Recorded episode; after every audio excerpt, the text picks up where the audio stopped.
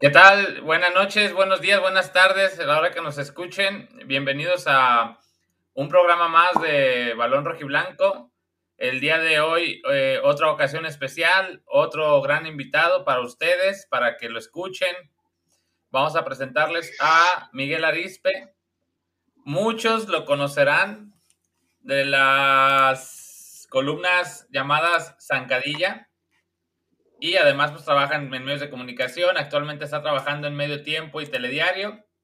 Eh, tenía muy buen, tenía, tiene eh, muy buena columna con lo que pasaba en el norte.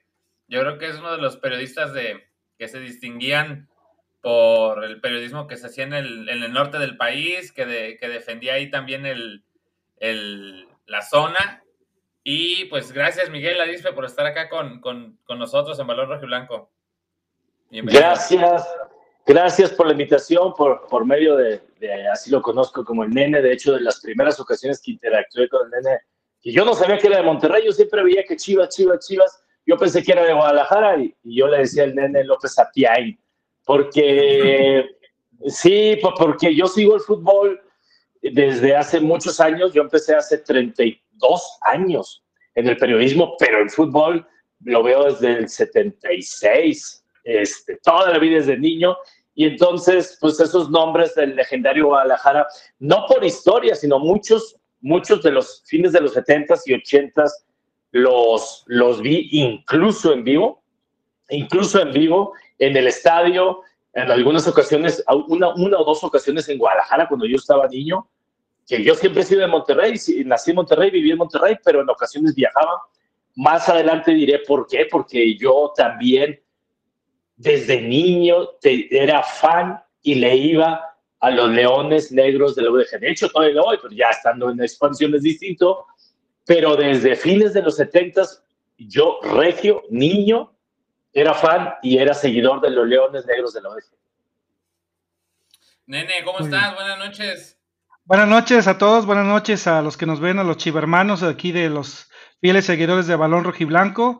Un programa más, un programa especial eh, tratamos de conseguir las mejores entrevistas que les podemos dar a ustedes, a complacerlos. Y creo que una persona tan interesante, un reportero, periodista, columnista, muy conocido en el medio futbolístico, eh, por, por la trayectoria que tiene, años de defender eh, pues el, fútbol regio y actualmente radica en la Ciudad de México, trabajando para Telediario, pues ahora haciendo eh, pues unas, unas columnas o, eh, partes en telediario matutino, eh, defendiendo por ahí, ahora sí que, puedo decir el fútbol de la capitalino, pero siempre pendiente de todos los del fútbol regio y del fútbol tapatío. Y pues nada, aquí listos para platicar acerca un poquito de su trayectoria, Miguel. Bienvenido, Miguel. Gracias nuevamente por la invitación y pues de manera directa, ahora sí que lo que quieran hablar, preguntar y yo lo que pueda confesar, porque hay una cosa que, que nunca he dicho y nunca creo que nunca diré, menos en un programa, eh, tal vez en una carne asada entre amigos, de pronto se me puede salir que quiénes son los, los, los Judas, porque uno como periodista, yo sé que tal vez no lo van a preguntar, eso no se dice, porque los Judas, de hecho, yo fui el que inventó esa, bueno, Judas pues existe desde la época de Cristo, ¿verdad? ese, ese término, ese término de Judas nació desde mis columnas en el 2000. La columna la tenía en el 2006, pero eh, lo de Judas nació en el 2011. Oye, Miguel, a ver, entrando de lleno con lo de tus, tus columnas. Sí. ¿Cuál es esa columna que tú te acuerdes que por primera vez haya tenido una repercusión de que ay cabrón, ahora sí dijo algo perrón y que te haya significado porque me consta porque yo, yo cuento cosas del femenil de nivel local acá en Jalisco. Sí, ajá. Y de repente cuando sueltas algo, que yo nunca he soltado cosas más allá de fichajes y así, de repente sí te, te llega un mensaje de que, hey, ¿por qué dijiste eso? O, o ¿cómo supiste? ¿Quién te contó? Etcétera, etcétera. ¿Cuál fue esa primera columna que tú te acuerdes que haya sido este, así de importante? Un parteaguas. aguas Fíjate, Fabricio, no, no sé si sea la primera, pero la que sí recuerdo, eh, no, seguramente no fue la primera.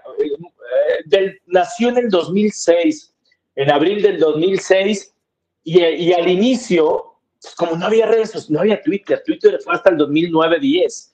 Entonces al inicio era muy local porque solamente se escribía en el periódico de, de Monterrey. Entonces era nada más salir en el periódico, no había otra manera que la pudieras leer al principio, los primeros años, pero en Monterrey fue un impacto muy rápido, muy rápido, 2006, 2007, eh, yo empecé a publicar, me empezó, siempre me gustó un periodismo de informar. Opinar, pues, yo creo que opinar podemos todos. Informar de lo que no se ve y lo que no se sabe, para eso tienes que tener judas eh, importantes. Entonces, yo fui haciendo, fui creando esa red sin saber que después se llamarían Judas y sin saber hasta dónde iba a llegar de informantes. Y, y la primera vez, no voy a decir nombres, yo me acuerdo muy bien, 2007, tendría un año y medio la, columna por ahí. En Nene, que es de allá, tú eres de más vives allá. Tengo ya 22 años, viejo.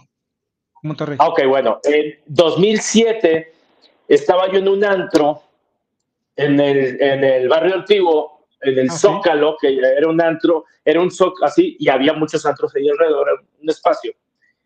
Eran 3, 2, 3 de la mañana, y pues obviamente, pues, un sábado, yo ya había terminado de trabajar también.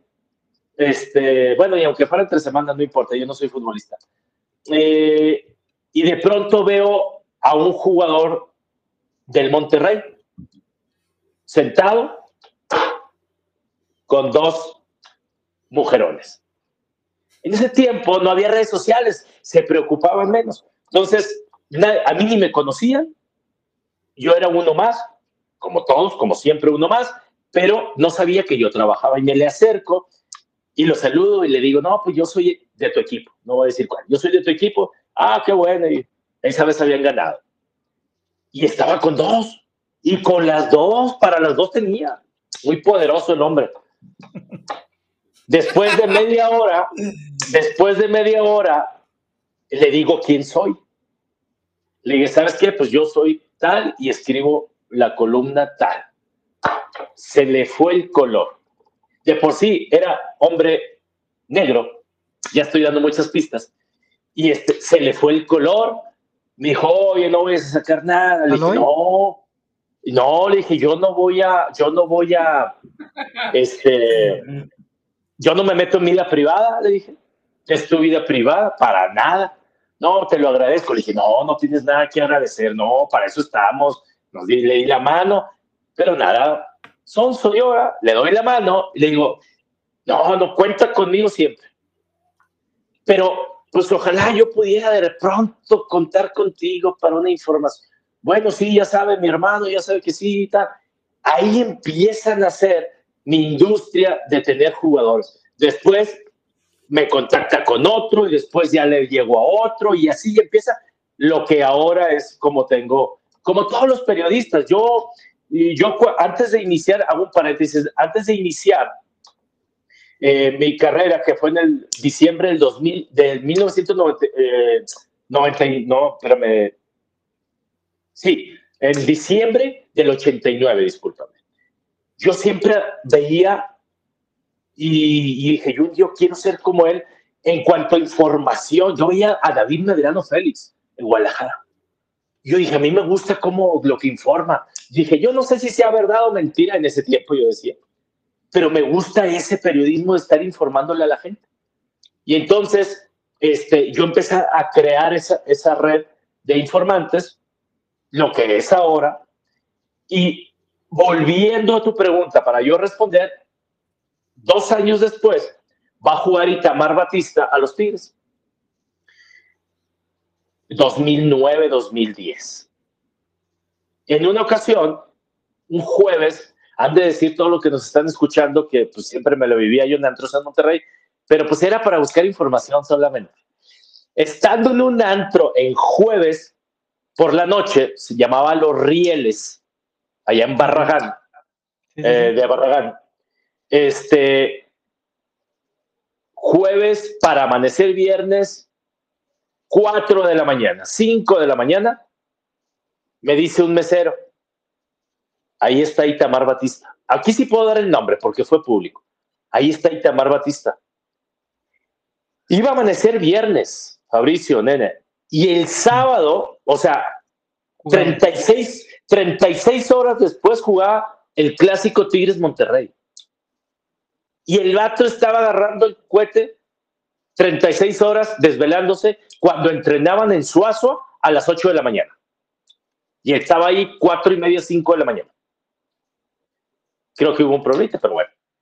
Ah, eh, eh, después voy y me le acerco, pero no le, me le acerco, pero no digo nada. Y yo ya había escrito la columna en ese, en ese tiempo, en ese día, ya la había escrito. Entonces dije, voy a esperar. Aquí estoy respondiendo a tu pregunta, Fabrizio. Voy a esperar al lunes, para la columna de lunes, para, primero voy a ver cómo jugó el sábado. Si jugó de la fregada, lo evidencio. Si anota gol y es el héroe, pues bueno, tal vez necesita alcohol, desvelarse y mujeres para, andar bien. Tigres perdió 1-0, ni brilló, se le fueron dos balones, le rebotaba todo y él dije, aquí está mi columna de lunes. El lunes salgo describiendo todo lo que les estoy contando ahorita. Y Itamar Batista sale en conferencia de prensa el martes diciendo, es mentira lo que ese periodista dijo. Y les ofrezco un, dos millones de pesos. Lo dijo en conferencia con todos los micrófonos.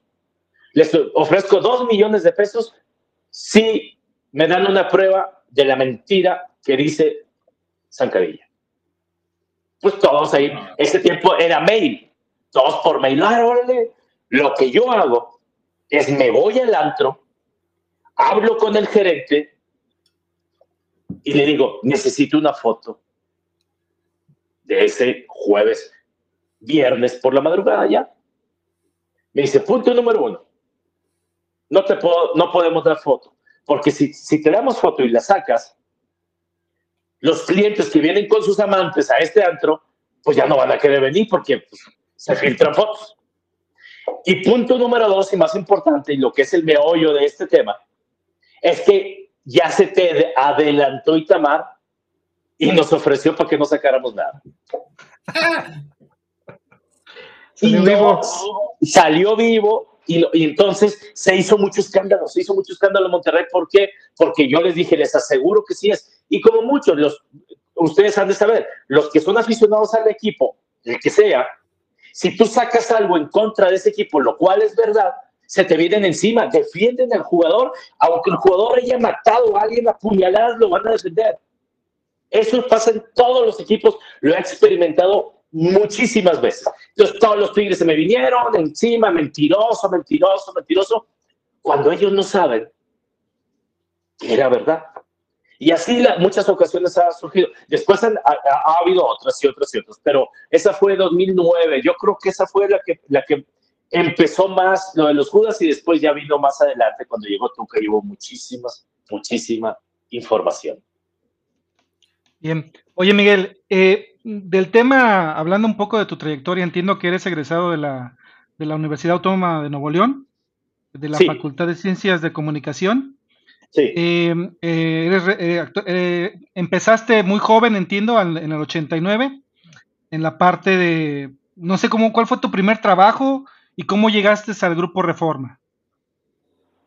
Eh, yo hacía la página de fútbol en cifras.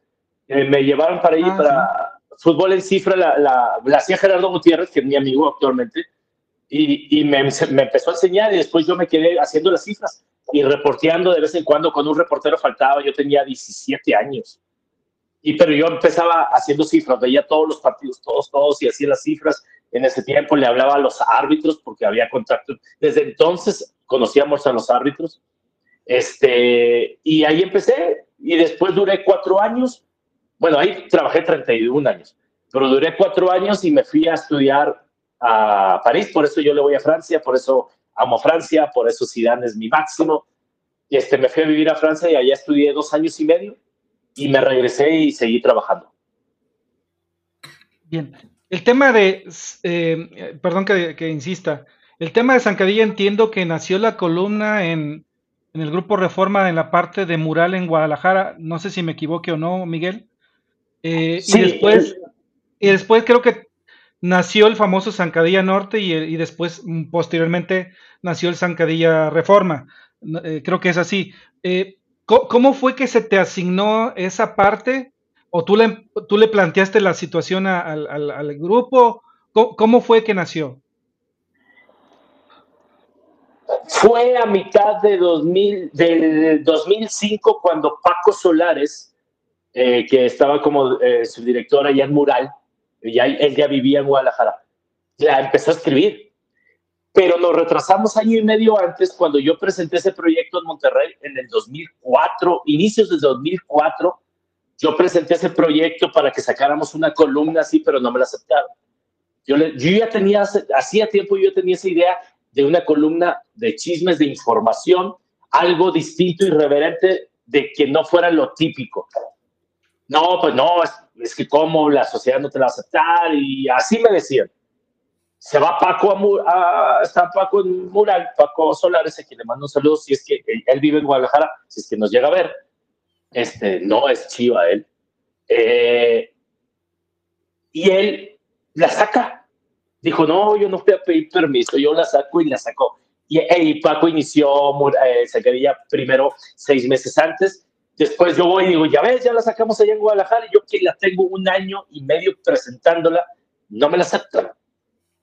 Y la aceptaron y ahí empezó. Eh, las dos fueron muy exitosas. Paco ya no está ahí, yo tampoco. Este, no voy a hablar de lo que es actual, no me queda porque soy una persona muy respetuosa en ese aspecto. Y, pero sí, los dos empezaron a subir, a subir, a subir. Reforma no se quiso nunca subir.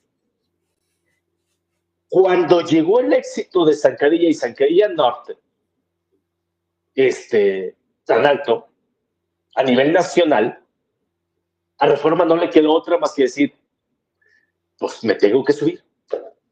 Pero nunca despuntó. Sí, no, no tuvo ese, punch, ¿no? yo tengo que confesar que, que era sido lector de, de las de Zancadilla, pero pues hay un problema, digo, ahorita que ya no está Rispe, pues se puede comentar. Eh, pues para leerlas era Grupo Mural y Cash, ¿no? Pagar para leerla, leerla completa. Y yo alguna vez, no sé, la neta creo que sí tengo un don para encontrar en Google. Y puse tal cual, ¿dónde leer la columna Zancadilla? Y ahí me tienes, paz, paz, a ver aquí. Y la encuentro y dije, a huevo. Y ya siempre me metí ahí la sacaban como a las horas, o sea, si salía a las 7, en, ese blog lo sacaban como a las 9. Y empezabas a leer, a leer, a leer y a leer, a leer y te enganchabas con una y, a ver, y a veces me terminaba leyendo las de hace tres meses, ¿no? Eh, porque hay cosas que no, pues que no salen al, que no salen al público. Yo te preguntaría, Miguel, de lo que tú escribías, ¿en dónde iba tu filtro de decir, porque me consta que puede pasar en el tema de que esto mejor no lo digo. O sea, sin decir a lo mejor la persona o, qué fue, en dónde es donde tú ponías el, Nel, esta no la necesito publicar. Pues es que eran distintas circunstancias porque la gente que piensa que uno publica todo lo que sabe y no es cierto. Y uno de los filtros que dices es, me, llegaba mucha información diaria, bueno, no diaria, pero cinco veces a la semana te llegaba, oye, pasó esto y esto y esto. Pero primero yo tenía que verificar. Si yo hubiera publicado todo lo que me llegaba, cuando ya empezó a ser famosa la columna, y todo lo que me llegaba, se hubiera muerto en un año por la mala reputación de contar mentiras. Uno tiene como periodista un principio es, lo tienes, suena interesante, verifícalo, busca, busca, busca. Así es, lo publico. Yo estoy segurísimo, Fabricio, estoy segurísimo que muchas de las informaciones que me llegaban 2009, 10, 11, 12, 13, por mail o ya por Twitter o ya por información aparte, por teléfono, WhatsApp, y que no pude comprobar y que no publiqué, muchas sí eran ciertas y hubieran sido un impacto, pero no podía yo arriesgarme el prestigio de la columna a que ya fueran varias mentira, mentira, mentira, mentira y se te cayera, se te cayera ese prestigio que costó mucho tiempo este, construir. hacer, construir, hacer, eh, que nos equivocamos, que me equivoqué, claro, que publiqué mentiras, claro, pero esas mentiras fueron que después me di cuenta que era que no era tan como yo lo publiqué, como a todos los periodistas del mundo nos pasa. ¿eh? O sea, yo nunca tuve una información sabiendo que no era verdad, pero por impactante como quiera la publiqué. Eso no. Sí publiqué cosas que dije, esto es verdad, comprobé que es verdad, la publico y a las dos semanas, madre, era mentira. No era así, o no era tan así. Ahí sí acepto que hubo errores, pero esos los tenemos todos los periodistas del mundo. Son dos maneras de publicar cosas falsas. No, pero Sí, a lo que me refiero también, ¿había algún tema en específico que a ti no te gustara del cual ah, escribir? O, o, o rájale y vámonos completo. No, no, no, no, porque hay principios. Eh, la gente cree, como yo, yo hubo una racha, una racha eh, que los jugadores de allá en Monterrey, que les voy a contar a los tapatillos que son los reyes de eso, eh, los jugadores de Tigres y Rayados antros, desmadres, este, fiestas, a veces golpes, eh, fiestas con mujeres. Entonces, había ocasiones en que yo publicaba cosas que suceden, eh, pleitos en antros en San Pedro o en algunas otras partes como eso de Itamar y hasta ahí, hasta ahí. Cosas familiares, no. Cosas de amantes, no. Si alguna vez se me fue una, tal vez pero no, yo ahí sí tenía no. Prueba es que yo nunca, nunca publiqué la relación que había entre Lluvia y Humberto Suazo, que era su amante. Ah, ya. Ay, nunca. no sé si yo la conozco, pero no lo voy a decir, pero. Pero nunca. Entonces, ¿por qué? Porque en eso no me metía. En eso no me metía. Cuando ya se hacía un escándalo, sí. ¿Qué pasó el día que ganó Tigres la final contra, contra Santos Laguna? Tres, cuatro días antes de que jugaran la ida con Santos, que gana Tigres 1-0 con gol de Damián Álvarez, eh, Daniliño golpeó, pateó a una niña de 17 años, le pateó en sus partes nobles y la sangró. La niña acude a mí el día siguiente, el lunes, me dice, oye, me dicen que tú escribes esta columna, me pasó esto, la cito, la veo, me cuenta, y yo en mi coche la llevé al penal del Estado a que pusiera su demanda. Y entonces, ahí sí, porque ya era, ya era de agresión física, entonces, pues ahí uno es periodista y busca la nota. Y yo todos los días publiqué eso hasta la final. La, directiva de Tigres me pidió, por favor, que ya lo publicara y eso no me importó. Publiqué y está escrito todos los días para esos enfermitos que dicen, no, que defiendes a Tigres. No, hombre, defiendes el Tuca menos. A mí no me importaba si se le caía el título a los Tigres o se le caía el título a Tuca. Uno como periodista debe hacerlo, pero no lo entiende mucha gente. Pero sí, eh, cosas familiares era difícil, difícil, personales era difícil. Muy bien, Miguel. Eh, ya hablando un poquito de tu trayectoria en el sentido Guadalajara o la ciudad de Guadalajara, y que ya nos confirmaste que eres eh, fan o, de, los tech, de perdón, de los Leones Negros de, de, los Leones Negros. Este, ¿cómo fue, cómo se dio esa parte que dices que tuviste viajes a Guadalajara? ¿Cómo fue ese amor a los Leones Negros? ¿Y qué tanto contacto o, o cuál es tu contacto o tu opinión acerca de la ciudad de Guadalajara? Eh, mira, es, lo tengo muy claro. Eh, fue en 1979, eh, porque mis padres, mi papá y mi mamá nos dejaban en la casa de mis, típico, ¿no? Que dejan a los nietos en la casa de los abuelos para irse, pues ellos de fiesta el sábado por la noche. y jugaba los Leones Negros el sábado por la noche. Y nunca, no se me olvida la imagen cuando mi abuelito me prendía la tele para ver fútbol y veía a los Leones Negros los sábados por la noche con la voz inigualable de quién? Fabricio. No, yo todavía no nacía, Miguel, que te diga. ¡No, hombre! Eres 92, Miguel, te fallo. Eres del 92. Ok, ok. No, yo veíamos, veíamos las, este, eh, los juegos de la UDG y ese hermoso uniforme. Hermoso uniforme. Después va la UDG a jugar contra Tigres en 1980 y voy al estadio y ahí empiezo. Y en 1983 yo viajo a Guadalajara a ver a los. Yo estaba chiquito, muy chiquito, y veía, y viajaba a Guadalajara a ver a los Leones Negros como el niño ese de la película de México 70. Logré meterme, meterme, meterme, pues me fui en el autobús del hotel al Estadio Jalisco con los Leones Negros. Me fui. ¿Cómo le hice? Me metí y le dije, yo vengo de Monterrey, soy fan de los... Yo creo que me agarró, no sé, el entrenador, un juego, me subió y me enamoré del equipo me enamoré. Entonces lo seguí, lo seguí todo el tiempo. Me hice muy amigo, muy amigo del médico Ríos. Este, y lo seguí todo el tiempo. Y eso hecha yo, en la gente creía cuando yo ponía en Twitter, no, pues vamos, Leones Negros, todo. la gente creía que era para yo disfrazar al equipo que le voy. Y no es cierto. Yo estuve en el ascenso del 2014, este, y me fui después a la Minerva a festejar, y luego volví a viajar a Monterrey el día siguiente, feliz, feliz. Cuando fue en esa, nada más duramos una temporada en el 2015 en, primera edición y volvimos a descender. Este, yo fui a los dos estadios, Tigres y Monterrey, con mi camisa de los Leones Negros. Perdimos los dos juegos, perdimos los dos.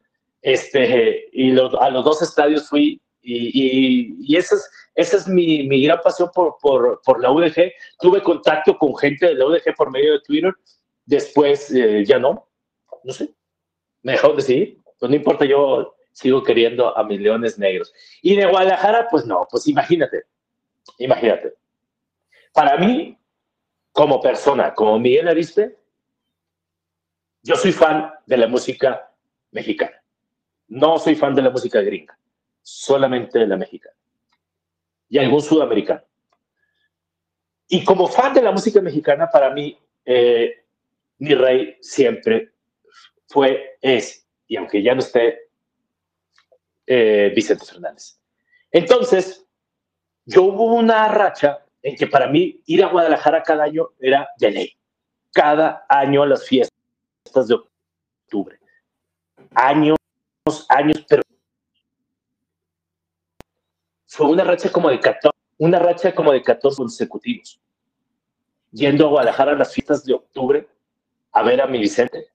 Y lo seguía en otras partes, también lo seguía en otras partes. Entonces estuvo muy ligado, muy ligado, siempre he ido muchísimas Yo creo que la ciudad que más conozco en, eh, en, la República, obviamente Monterrey, Ciudad de México, porque llevo ya casi cinco años viviendo aquí en México, en la Ciudad de México. Pero Guadalajara es, este, cada año iba, cada año iba. Y pues se murió mi Vicente, pues ya no.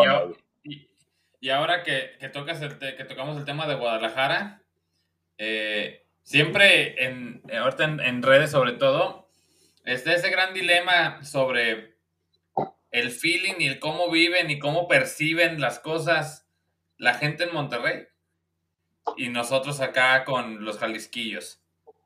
Ajá. ¿Qué, tanto va de, de, de, que es un mame y qué tanto va de que así lo sienten el tema de los neoloneses, lo que corresponde a su fútbol?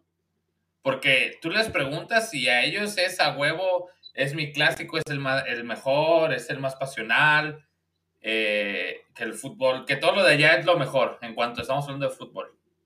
Este, y que se ponen este, a lo mejor celosos, o no sé si es la palabra correcta o el adjetivo, cuando se toca el tema del clásico nacional y de qué se mueve más.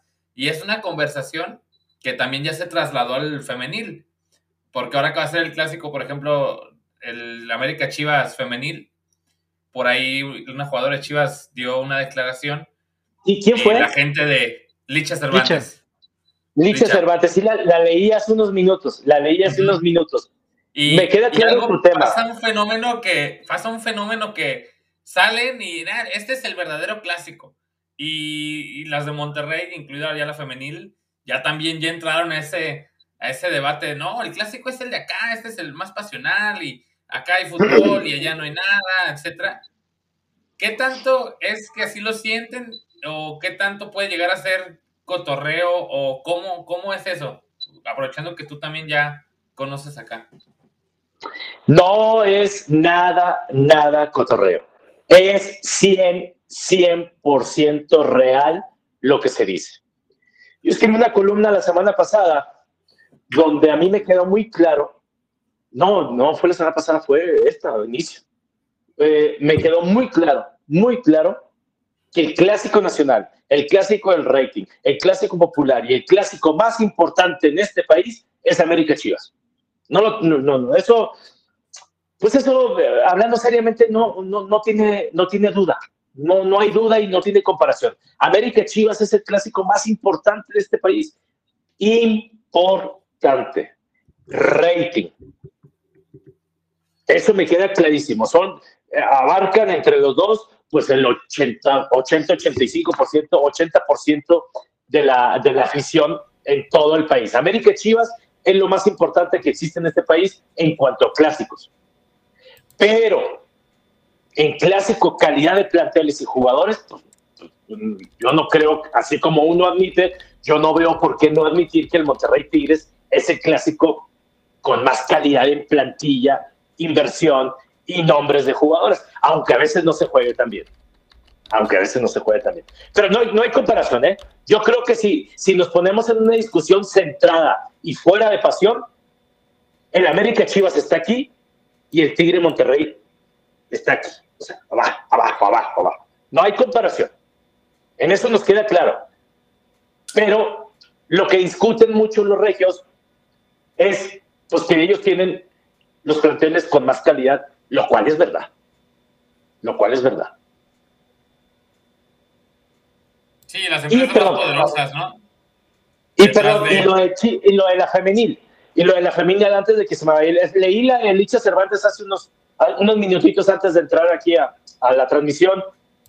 Eh, yo le quisiera decir, no sé si doña Licha, que no es doña Lucha, doña Licha, nos vaya a escuchar en algún momento, no sé si dos semanas después, ¿en qué se basa para decir que el clásico América Chivas femenil, femenil, es más importante? Ahí sí, ¿en qué es más importante?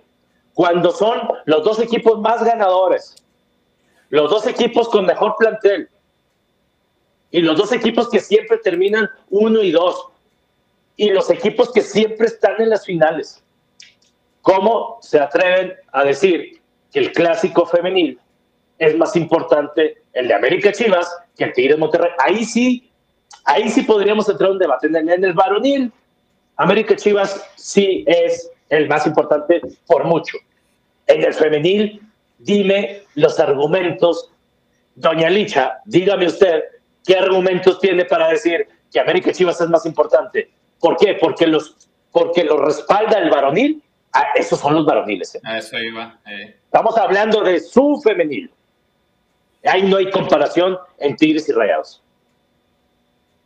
Buenas noches, Tavo. Gracias por aparecerte al fin, cabrón.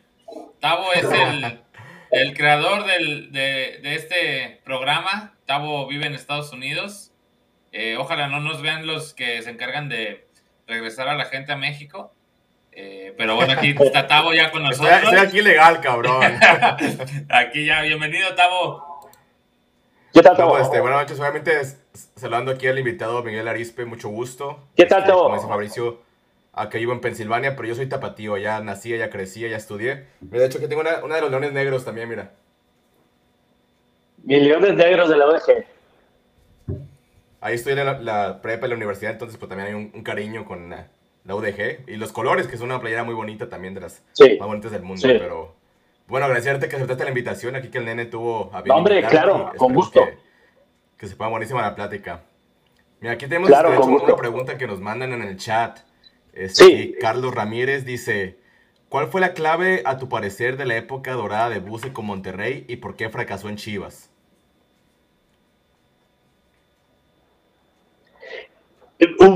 Un, feeling muy fuerte porque pues Buse no iba a ir como técnico de Rayados. Es porque la Volpe le mentó la mamá a los directivos del Monterrey, lo corrieron. Eh, la cuento en 30 segundos, no me voy a extender. La Volpe en el 2009 le debían un mes de salario y estaba, oye, me deben un mes y no, y que sí, que no, y que y les a la directiva del Monterrey estaba Jorge Urdial, estaba eh, González Ornelas, Luis Miguel Salvador, y él se llama Humberto Suazo. Eso se llama el feeling. ¿Por qué no con Chivas? Pues es que dirigir a Chivas es muy difícil, muy difícil. ¿Cuántos técnicos no hemos visto desfilar ahí? Es demasiado difícil y lo curioso es que lo echan cuando tenía una, eh, empezaba su racha buena. Dos victorias y dos empates. Que no lo quería, lo abucheaba, le decía de todo. Los de atrás de la banca, me cuenta Víctor, yo soy muy amigo de Josefich. Me cuenta que pues los de atrás le, gritaban de todo. Entonces ya era, lo, él sí admite y siente que lo corrió la tribuna. lo corrió la tribuna. Y nunca pudo con Chivas no pudo, no pudo, no pudo, pero no pudo él, no pudo Tomás, no pudo, eh, eh, ¿quién más? Eh, Yayo, no, Yayo no, este... Cardoso, Cardoso. Año. Eso, a eso iba la pregunta, Miguel. Miguel, a eso iba, a ver una, ese detallito de, a ver, vamos a hablar de ese tema. Buse no, no siente que realmente fue mi, Michele Año el que, lo, el que le impulsó para que lo corriera, porque al final él tomó la, él tomó la rienda después de Buse. Yo lo, yo lo entrevisto cuando sale de, de hecho yo le digo las chivas, las chivas rayadas de Guadalajara, el equipo de Dios y María Santísima. Correcto. Eh, cuando él sale de las chivísimas, eh, no da entrevistas, lo busca Fighters o lo buscan muchos. ESPN, Fox, Televisa, y no da. Estando en Monterrey, yo le llamo, porque es, es amigo. Le digo, Víctor, échame la mano, dame la entrevista a mí. Y me dice, sí, te la doy. Y me dio la entrevista, que ha sido la que he tenido más, más vistas. Eso fue en octubre del 2021. Y ahí le hago la pregunta, ¿te corrió la gente? ¿Te corrió Peláez y la directiva y el dueño? ¿O te corrió Marcelo Michele Año? Así se la pregunté. Siento, percibí que me mintió él me dijo que, que fue el consejo impulsado por la gente, pero la verdad fue Leaño.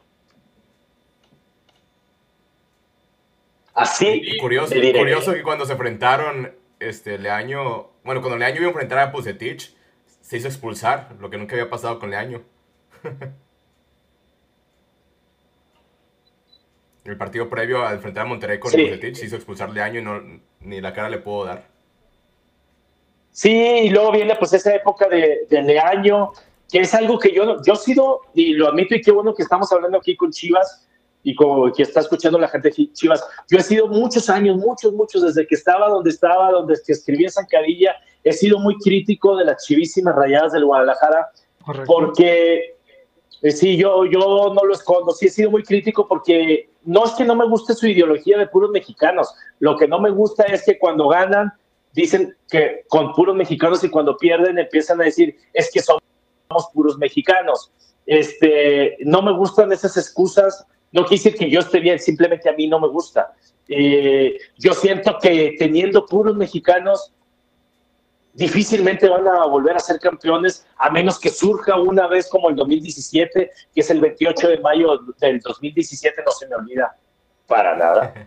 Este, no se me olvida. Y es muy difícil que haya una continuidad con el Guadalajara porque los mexicanos, los mejores mexicanos no están en las Chivas, porque las Chivas y, su dueño, eh, a Mauri, no tienen el dinero para comprar a los mejores mexicanos. Entonces, si nada más te surtes de ellos y no tienes a los mejores, ¿cómo vas a ser campeón? ¿Cómo? Nene, a ver si quieres leer este comentario de Alejandro Salas. Saludos Miguel, no sé si ya fue preguntado, pero ¿qué piensas de Chivas está tratando de crear ídolos a base de jugadores que tienen antecedentes polémicos? Como Pocho y sus problemas con control de antidopaje, Vega y sus constantes fiestas con vodka. Con vodka, qué bonito. Este, mira, lo de Pocho, lo de Pocho sí sí lo sabía, lo de Pocho y sus problemas. Vaya, él llegó como una autoridad. algo que sí tenemos que admitir es que llegó y quiso ser el líder, impulsa todo lo que sabemos de Pocho dentro del vestidor y que atrae a todos sus compañeros. Pocho fue ofrecido al Monterrey hace unos meses. Y Víctor dijo, no, no. ¿Conozco lo que hay detrás de Pocho? No. ¿Qué hay detrás de Pocho Guzmán? Pues sabemos lo que hay desde Pachuca, ¿no? Este, pero bueno, muy subida. Lo va a traer a las Chivas, va a ser un problema ahora que está en Chivas. Yo no sé, eh, Fabricio, tú que, eres el único de los cuatro que está ahí en Guadalajara, si ha habido algunos problemas extracancha con Pocho en su vida personal, pero sí los tiene yo no veo mal que lo hayan llevado, porque es un gran jugador. Que es más, eh, para hacer desmadre es más inteligente, porque es más, difícilmente lo vas a ver que, se, que lo veas en fiestas, en lugares públicos. ¿Por qué? Porque él tiene el poder económico y la inteligencia en base a, la, experiencia de hacerlo a nivel local, en casa, encerrados, eh, rentar X lugar, donde sé que, va a estar el ambiente controlado para que no le pase lo que un chofis en la alberca. Por ejemplo, que lo hacía mucho era este el Pizarro y el güero y el güero Fierro, que ellos eran bien pedotes, pero nunca salía nada, o por lo menos públicamente no había evidencia, porque era a nivel local en su, en su coto, tipo como Carlos Salcedo. Entonces, él, Oye, pero lo de Alexis Vega. inteligente. Lo de Alexis Vega también fue en casa, ¿no? Pero ahí fue por pendejez de él, o sea, y narrado por él, que se puede decir narrado por él, cómo lo cuenta de que estaba grabando una historia, es que fíjate, hasta parece que ser. Sí. Leer tantito unas instrucciones. Ay, no me fijé que no le puse el filtro de solo para amigos. No mames, no está muy difícil. que sea, es Instagram, no estás mandando una nave a la luna. Pero aunque sea solo para amigos, uno de tus amigos que lo saque ya valió. Ahí está, mira. ¿Me explico? A ver. A ver. pero usted, pero fue, en una. Sí, es una casa. Pues parece casa. Sí, sí, Pero a ver, sacaste una, una, columna muy interesante el día de hoy, Miguel. No sé si quieres yo, yo les, yo saqué, tu punto de opinión. Yo saqué una columna, yo saqué una columna hoy.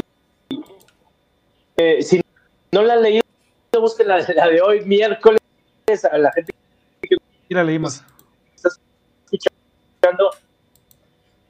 Donde yo no que defiende porque pues, ni me conoce ni, ni te le interesa que alguien lo defienda, pero ¿Y qué hizo, hizo mal Alexis Bay? Si lo trata de mejor. O sea, ¿qué hizo malo Alexis Bay?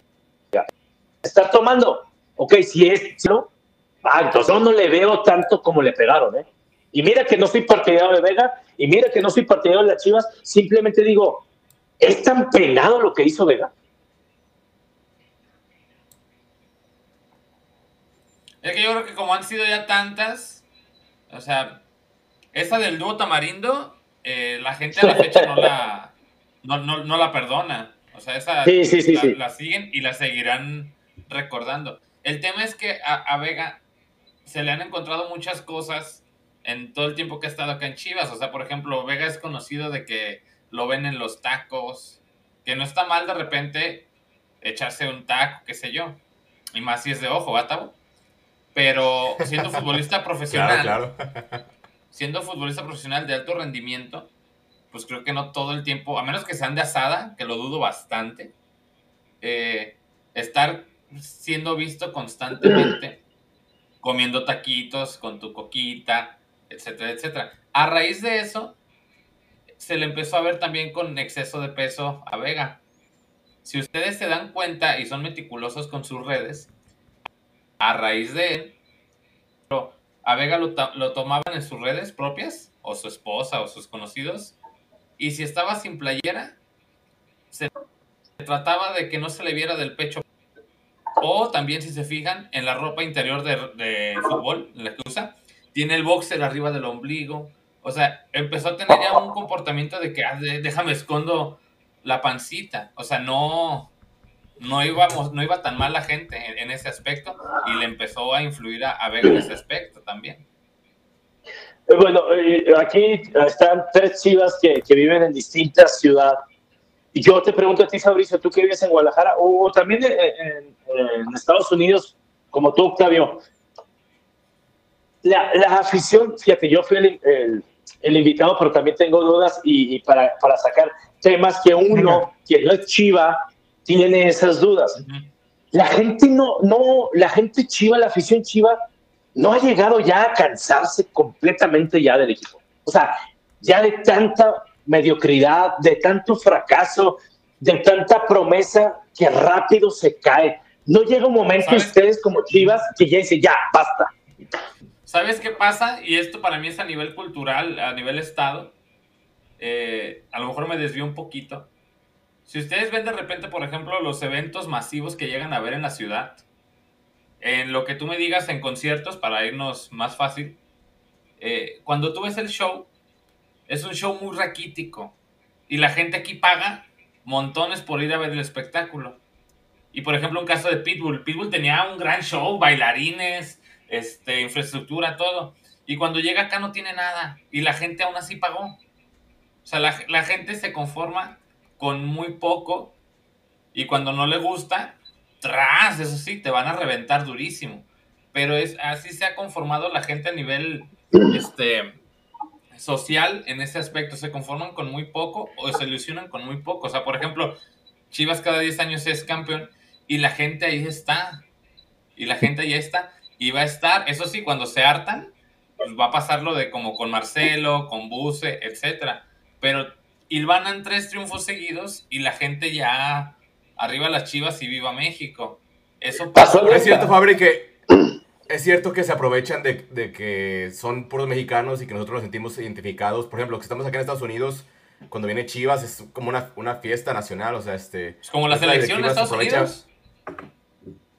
La, este, la directiva se aprovecha mucho este, de los paisanos y, pues de esa identidad que tenemos con el equipo, porque si, no es un equipo, es un equipo único. Por ejemplo, yo como aficionado, yo sí me enojé un chingo cuando contrataban a Ormeño. Y sé que él nació en México y pero con el tema de que jugó con la selección de Perú, a mí eso me molestó muchísimo y estuve muy cerca de dejar el barco, ¿eh? No me bajé el barco, pero sí fue algo que me caló mucho, por ejemplo. ¿Tanto así? Tanto así, porque yo soy de los aficionados tradicionales, este, románticos, que también respeto a los que no están de acuerdo conmigo, pero sí, este, yo me identifico mucho con... Es un insulto para... Para, para, mí es que no saben lo que quieren. Es un insulto para la comunidad chiva siquiera osar a proponer que hay extranjeros? ¿Es un insulto? Sí, para mí sí. Para ver, Nene y Fabricio. Ahí, ahí yo creo que hay un tema. Porque tú presumes eso. Exacto, es, es, lo único que actualmente te queda, Miguel. No sé si me explico. Eh, sí, sí, sí, sí. O sea, tú tienes que. Eh, sabemos que el equipo nació por, por eh, que los franceses nos, fundaron, eso es inevitable, se sabe. Exacto. Eh, tenemos un uniforme heredado de Europa eh, y a lo largo, y hemos tenido directores técnicos que son extranjeros en sus épocas antiguas que nos hicieron campeones y, y hemos tenido muchos asistentes o directores técnicos en ese sentido que ayudaron a esos mexicanos de la época romántica a, hacer eh, ese, campeonato, ese campeonísimo. Después de que la tuvo la promotora y luego llegó Salvador y luego la parte donde ya llega el señor Vergara y realiza todas las transacciones ya conocidas para apropiarse del equipo de Chivas, yo creo que ya hubo una especie como de...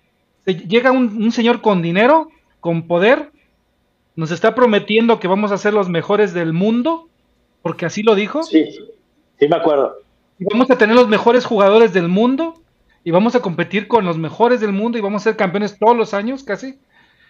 Y esa, esa falta de palabra que no lo cumplió, a pesar de que sí invirtió y nos dio un estadio nuevo, eh, pero al final la era Vergara, viéndolo en números, Miguel, es un fracaso. Pero a ver, tú, tú lo dijiste, nene, con, lo del dueño. ¿A qué se, dedicaba eh, Jorge Vergara eh, con su empresa? Jorge Vergara es un gran vendedor. Él tenía una facilidad de palabra ante las masas increíble. Porque pararte ante miles y miles de vendedores y que se te dé y que ilusiones y todo eso, no cualquiera tiene ese don de palabra. Y algo que tenía Mauri, eh, sabe vender. Y entonces salía a los medios y decía y deshacía. Y la gente compró, compró ese verso. Ahora, yo creo que, por ejemplo, Mauri no tiene ese don de palabra públicamente. Creo que se, se le ha pegado un poquito.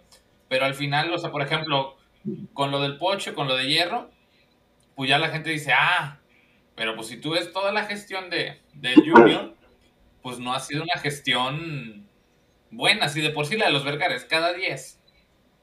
Este, pero si nos vamos... La gente ha sido muy livianita. La percepción que se tiene, digo, yo vivo en la Ciudad de México donde hay un mundo de chivas. Me sorprende las chivas que hay en esta Ciudad de México. Yo creo que no sé si hay más que en América, ¿eh? En serio. Es increíble la cantidad de... Yo vengo de una ciudad donde nada más hay tigres y rayados y alguno que otro chiva americanista cruzulino. Y aquí hay muchísimas chivas. Llega en este torneo, jornada 7, 8, 9, 10, donde Chivas venía para arriba ganó tres partidos o cuatro de los de cinco, fue y le pegó a Tigres 1-0 allá poniéndole un baile. Yo dije, madre mía, llegaron los salvadores de las chivísimas rayadas. Y de pronto, ¡pah! Esa es la Chivas, si esa es la Chivas que vamos a ver en esta nueva con, con Hierro y con Pajnovic, no, no, no me acuerdo cómo se llama, este, ¿qué, qué, de distinto va a ser y va a llegar más desilusión? A mí, por primera vez, se los confieso y estoy en un mundo chiva. A mí me, siempre me cayeron un poquito mal las chivas. Pero este torneo dije, qué bueno que están, ojalá Chivas esté arriba para que se metan y que se meta el América, que se meta Rayados, que Rayados se va a meter muy fácil. Yo dudo de los Tigres, yo sí quiero ver ahora sí a la Chivas bien, pero de repente vienen estos últimos juegos que ya no sé, yo dudo. Tú, Octavio, ¿sí ves bien al Guadalajara de verdad? Lo veo mejor que temporadas pasadas, pero ah, hay, sí, hay dos posiciones claves, que es el, delantero y el portero. Si tú no tienes este, un delantero que te meta goles, no, puedes aspirar al, al, éxito. Entonces, este, creo que Pau no ha hecho mucho con poco. Por eso yo valoro mucho, creo que vamos por el camino correcto. Este, defensivamente se ha hecho un torneo extraordinario hasta el partido contra el América, que no sé qué le pasó a la defensa, parecían otros. Mozo y el Oso eran los mejores del torneo, contra América desaparecieron. Pero este, creo que estas Chivas con tres jugadores importantes, este, sí puede dar un, salto de calidad y, competir por el título. Este torneo no lo veo así, pero trayendo un delantero, no sé, pulido, Chicharo no creo que regrese, pero alguien tiene que, que venir a aportar goles al equipo el problema es la gestión de traer gente importante, porque, a ver, o sea, tuve toda la administración de Mauri y, y, cuáles son sus fichajes bomba que hayan tenido impacto en el, en el desarrollo deportivo, no mediáticamente, porque pues ahí está el caso del Tamarindo y Antuna, pero que hayan tenido impacto deportivo, pues no lo tiene más que el Pocho, y el Pocho apenas va. Tiene otra carrera en otro club, pero acá en Chivas no. Hasta hace un año, desde el 2000 18, 18, hasta hace un año, el equipo donde yo tenía más judas era, era las Chivas. Tenía tres jugadores y uno de oficinas. Y me contaba, cuando llegaba a hablar con ellos, que no era todos los días, pero me contaban, le dije, ¿cuál es el problema ahí en el Guadalajara? Me dice, yo lo tengo bien identificado, me decía el jugador. Eso fue hace dos años. Lo tengo muy bien identificado. Aquí todos están chiflados. Llegas tú como jugador, dice, eso me pasó a mí, Miguel, me dijo, recién llegué. Llegas tú como jugador a las chivísimas rayadas, aunque no pueda, aunque lo trates de evitar, te creces mentalmente. Llegué a las chivas, Y aquí nos complacen en todo. Adentro cada, no es que cada quien haga lo que quiera, tampoco es un desorden y una indisciplina total, no pero había mucho, mucha relajación en el Guadalajara entre los jugadores. No les estoy contando nada nuevo, solamente les estoy diciendo que ustedes no sepan cómo chivas. Les estoy diciendo la percepción contada por un jugador en privado, porque cuando ustedes escuchan a jugadores en entrevistas, cuando todo el mundo escuchamos, todos, a jugadores en entrevistas, créenle el 50%.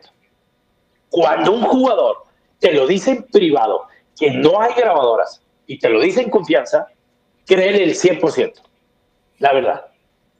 Es como hoy, mañana, mañana eh, sale la columna que escribió hoy de la selección nacional.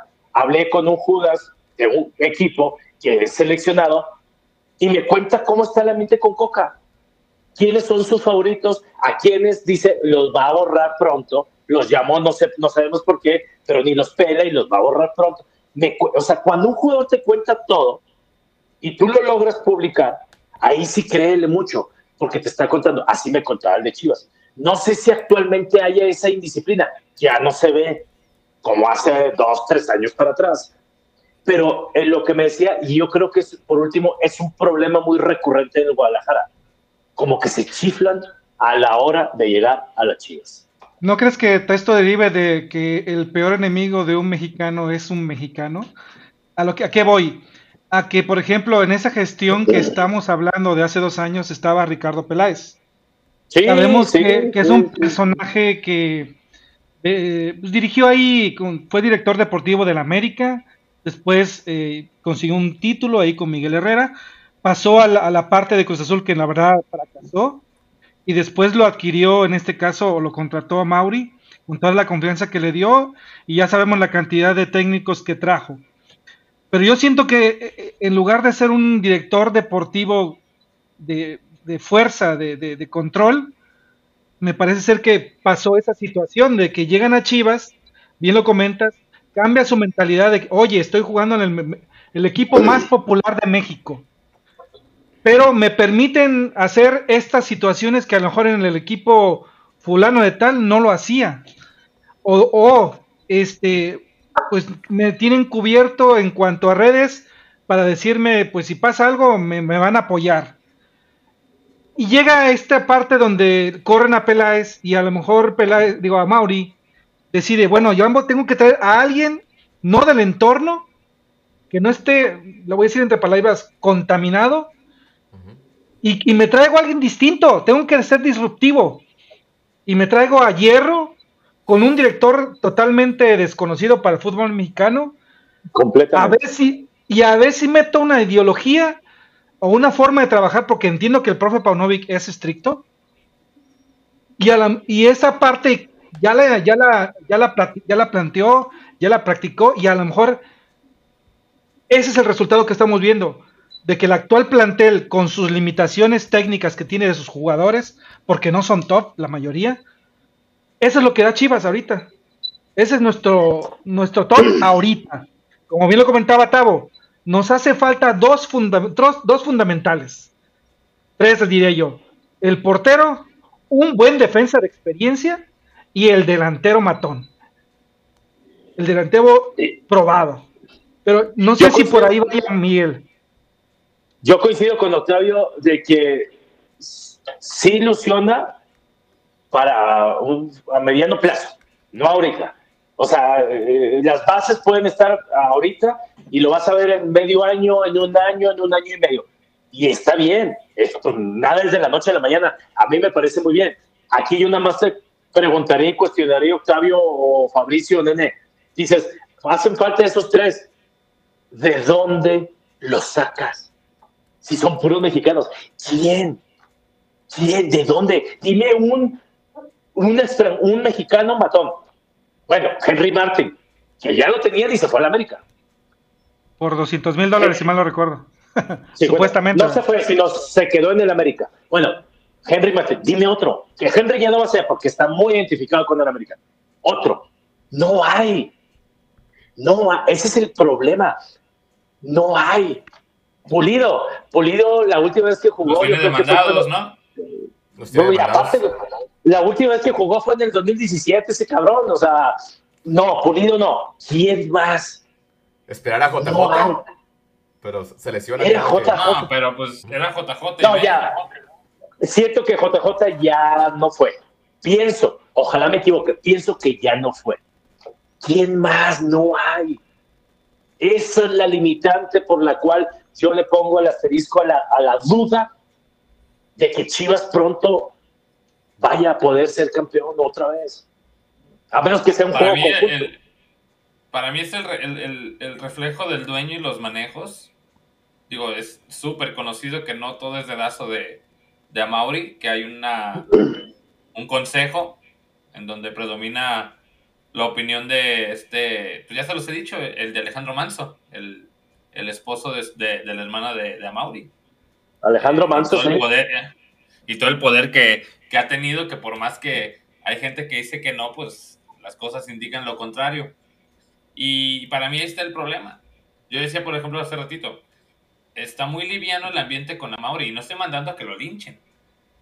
Y se los dije alguna vez aquí en el, en el varonil, ustedes ven las transmisiones del Manchester United y está la gente con su bufanda verde amarilla en protesta de los dueños, porque sabrán que en, en, Inglaterra les pesa mucho que sean dueños gringos en sus equipos, porque también son bien nacionalistas. Y los Glazers son gringos y nunca han estado de acuerdo con eso. Y se han manifestado, e incluso se han puesto afuera de las oficinas, etcétera. Y allá sí ha habido presión, al grado que ya es lo más seguro es que los van a vender esta semana se ha manejado todo ese tema de la información, ese tema de, que los van a vender. Porque no lo tragan al dueño. Y acá, pues, ¿qué, la, verdad, ¿qué presión tiene? No tiene ninguna presión. En los medios de comunicación lo cuidan bastante. ¿En Guadalajara no, hay presión? no, a yo que conocemos cómo es los medios de comunicación, ¿cuántos de verdad han presionado en, en la gestión de, del Junior? uno, dos. Si acaso. Porque tienen una persona atrás de los medios, tranquilamente lo voy a decir, este Edgar, que sabe tener también relación con otros y han hallado el modo también de cuidar la crítica. Porque a otros equipos sí, les pegan durísimo. Pero eh, en la gestión de él yo creo que lo han cuidado bastante, bastante. Fabri, les, les piden las preguntas antes de la conferencia de prensa. Para ver si son pues, O sea. Pero eso pasa en todo. Pues, ¿eh? En la femenil, tú, tú ves las conferencias de la femenil, que yo veo las del Atlas, y dan risa. O sea, dan risa. O sea, eso para mí es un mal que pasa en, en, todos lados. Oye, Octavio, y en Estados Unidos, si pierde o gana Chivas, el amor no disminuye ¿verdad? para los paisanos que están allá. No, la verdad que no. O sea, sí, este, la identidad que tenemos con el equipo, ese cariño que de extrañar tu tierra, pues sí es más grande pues de cuando está uno este, en México. Como está, es independientemente de cómo queden, Chivas siempre será Chivas prósperas. Sí, o sea, ahora vemos, vienen de perder el clásico con, con América 4-2, que fue un baile, y el recibimiento que tuvieron en California, impresionante. O sea, los recibieron con serenata en California. Con serenata. Eso es lo que dices tú, los chiflan. ¿Tú crees que un jugador siente... Tú, tú Miguel, ¿tú crees que un jugador siente... Ah, no pasó nada que sigue. Pues, no, sí, les duele, pues, pero, pero si ven eso, en Argentina no salen. En Argentina no pueden salir. A ver, un ejemplo, Miguel, tú que de allá de Monterrey, cuando fue la época que tú viviste de, Daniel Guzmán, ¿cómo se le a nivel local y, y se le apretó durísimo esa gestión, no? Bastante, bastante. Pero pues también, eh, ahora me lo topé en Qatar, íbamos en el mismo avión, llegamos a Qatar, este, dos, tres días antes del Mundial, veníamos un asiento a otro y, lo entrevisté bajando y le, recordé cuando llega Daniel, Daniel Guzmán a los Tigres, este, él llega como el Salvador y que él iba a hacer todo. Y a mí me da una entrevista donde le tira a la afición diciendo que la afición de Tigres no era la número uno. Y la publico y se le vino, a partir de ahí se le vino la gente encima. Nunca lo soportaron, nunca. Y aparte sus resultados eran pésimos, pésimos, pésimos. Entonces, sí hay mucha presión, pero por eso yo preguntaba si allá, Fabricio, en Guadalajara, hay presión de parte de la gente o, o no. No. Ve lo que pasa depende con quien la caga mucho. O sea, se agarran los personajes, o sea, en su tiempo fue Miguel Ponce, aquí el, el primero que iba delante de ese barco para pegarle, no lo tengo problema. Y al Chino Huerta fue otro, a Marcelo. Es que depende. pero era la pregunta o el tema que decíamos ahorita. Muy específico. Sí. Es el tema que decíamos ahorita de la pasión de las ciudades. Yo prefiero una ciudad así, no, no como en Monterrey, está muy difícil. O sea, ver, en Monterrey, les pusieron las hieleras con cabezas y sangre, O sea, cómo la, la, gente es demasiado apasionada con los equipos. Y eso, y mira, eso los estoy, lo estoy diciendo hoy, que ya no me acuerdo ni a qué día estamos, 23, 24. Eh, va a pasar pronto con los Tigres. Ya tienes. El equipo de los, el equipo de los Tigres viene así, señores. Así. Así. Y no crean que aquí va a ser así. Tigres viene así. Y se los estoy diciendo un 23, 24 de marzo. ¿Y tú crees que va a pasar un tiempo y van a recorrer esta fecha. Hay veces que no puedo hablar de más. Eh, no, no, te iba a comentar. Perdón, ahí hablando de, de, Tigres, y sé que ahorita el tema, yo tengo más de 22 años aquí en la ciudad, conocí las épocas placas de, los Tigres y cuando ya empezó, superaron sus, sus, finales con Pachuca. Pero yo siento que las aficiones de Tigres y Rayados son muy distintas. Siento que eh, percibo, como persona ajena a, a, esta ciudad, pero que ya tiene más de 22 años, percibo que la gente de Tigres es más, quiero decir la palabra, no la quiero decir, pero aborregada o muy fiel, a pesar de todo. Y la de Rayados es un poquito más fría, fría en ese sentido, más calculadora, más tranquila. Y son muy distintos esos entornos, pero a la hora del clásico, a la hora de... y más, que tienen una serie de medios que impulsan ese, ese, ese, ese competitivo eh, deportivo eh, y de aficionados, hizo una mezcolanza muy interesante que actualmente la ciudad es un hervidero de, pasión de fútbol, como tú bien lo comentas. El tema, el tema con Guadalajara, no sé si lo percibo yo diferente, e, es distinto. Ahí veo que es más relajado el asunto porque somos acobijados a nivel nacional, Miguel, los Chivas. Y, Atlas, pues no ha trascendido más que apenas porque recientemente les ayudaron con dos campeonatos. Pero esa competitividad o ese, ese cobijo que te da la prensa nacional hace que a lo mejor seas conformista. No sé, Miguel, ¿tú, tú qué percibes? Yo lo he tocado varias veces que cuando Chivas pierde siempre a nivel nacional hay algo del por qué perdió y cuando América gana hay veces pero ganó sin esto y esto y esto. O sea, sí, sí existe un cobijo al Guadalajara, eso, eso es muy evidente. ¿Por qué? Porque es el equipo del pueblo, porque es el equipo mexicano, porque es el equipo más querido, porque es el equipo más popular. Eso me queda clarísimo. Muchos equipos le tienen envidia al Guadalajara porque ya quisieran ese cobijo que existe por todo lo que es la historia. Claro está, data, bueno, la historia para atrás. Yo siempre la historia, para mí la historia marca de 1943-44 cuando inicia la era profesional. Antes, pues existía, pero la era profesional que es 43-44, pues, pues nadie tiene esa historia como la tiene la chivísima rayada. Nadie, nadie. La, la tuvieron equipos que ya desaparecieron, el Oro, Zacatepec y al Asturias, el España, que empezaron igual. El América empezó, pero el América, mucha gente cree que el América en ese tiempo era el América de ahora. El América hasta 1970 no existía los fines de los 40, 50, 60, no existía el América, tuvo un solo título, mientras Chivas tuvo ocho. Ese es el problema, que se ha caído de vivir de la historia y eso no es bonito. Eso no es lindo, que vivas de la historia. De acuerdo. Pues también importante este nene tocar el tema de la selección mexicana, aprovechando al, invitado. Este, yo soy de los que no está nada de acuerdo por por este, cómo llegó Diego Coca a la selección. Este, creo que hay un tema de promotores ahí envuelto, pero tú, este, Arispe, desde tu trinchera, pues ¿cómo, cómo ves los manejos que se han dado este, con la selección, que, que, no clasificó a la siguiente ronda del Mundial, ahora el cambio de técnico, la lista de convocados, ¿qué nos puedes comentar? Sí, lo de Diego Coca, eh, en Argentina, no sé si les tocó ver, yo vi un programa y luego vi unas notas, no trascendieron mucho acá, no entiendo por qué, de cómo los argentinos se burlaban híjole, con cierta razón, de que México contrató a Coca como técnico nacional.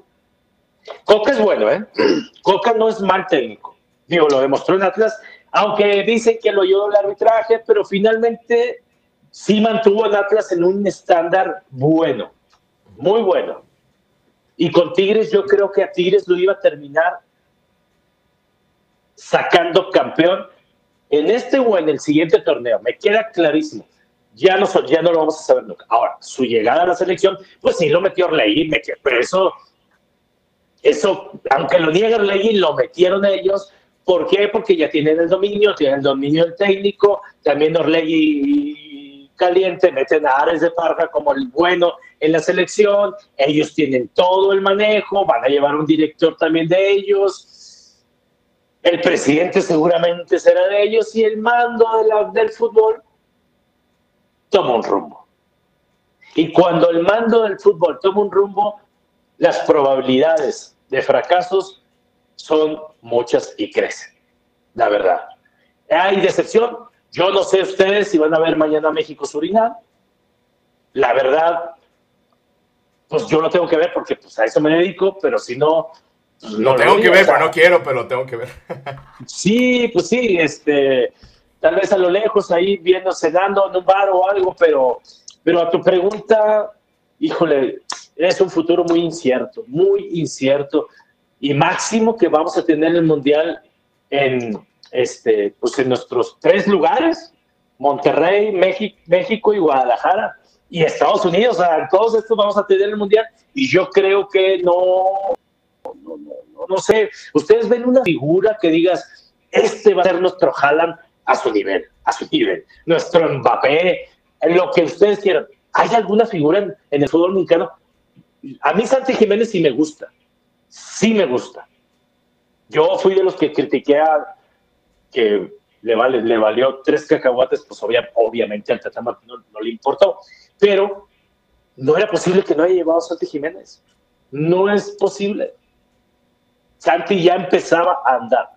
Yo no le veo ninguna figura y se ve gris el panorama. Ojalá nos calle. Ojalá nos calle. Miguel, ¿cómo consideran allá en, Monterrey y, la gente especial de Monterrey? El otro día, este, el que todavía es presidente, se me olvidó el nombre, mencionaba el cómo es que conjuntó el famoso comité de la selección. ¿Miguel Arriola o, o John de Luisa? John de Luisa. Y que él decía que quería puros dueños y por ejemplo, tú ves la gestión deportiva de Rayados y de Tigres y creo que lo han hecho bien tanto en varonil como en femenil. O sea, no nomás en un lado, en dos. Sí. ¿Cómo se considera que a lo mejor no se les haya tomado en cuenta? ¿Tú consideras que si la gente que opera el tema deportivo de esas dos empresas tuvieran injerencia en la selección, se pudieran hacer mejor las cosas? Entrando en el hubiera, ¿verdad? Que es un juego muy bonito ¿Cómo, cómo se percibe eso ya? ¿Cómo, cómo se ve? ¿Qué dice la gente? No, ni les importó, porque, porque, porque sí querían puros dueños, pero, que, pero no. Monterrey, vamos a poner Monterrey, FEMSA está en el comité, pero FEMSA va a mandar a un directivo. No, no, no, ellos quieren que los dueños opinen y operen.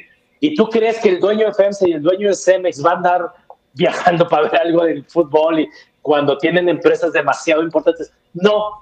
Y punto número dos, ellos están preocupados, Cemex y FEMSA, enormes empresas, la cual la comunidad regia les aplaude y les agradece, están preocupados y ocupados por sus equipos, porque es cierto, la crítica que le hacen a nivel nacional a la comunidad regia, en parte tiene razón, a nivel nacional tiene razón.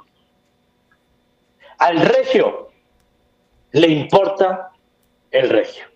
No le importa si la selección, o sea, sí quiere que gane, A ellos les importa Tigres y Monterrey. Lo demás, que se hunda. Entonces a Cemex y a FEMSA, le importa Tigres y Monterrey. Lo demás no les importa. Está bien, está mal, cada quien que juzgue. Yo no critico quien critica eso, ¿eh? tienen razón en criticarlo, pero esa es la realidad. Entonces ellos no hubieran operado en el comité de la selección, no hubieran operado. No les importó que no los invitaran, no les importó. Nene. Ahí, Miguel, el tema de, del trascender a nivel nacional, porque he percibido que Tigres a nivel nacional ha ganado adeptos eh, y que de repente, como bien indicas, no les importa trascender a nivel nacional.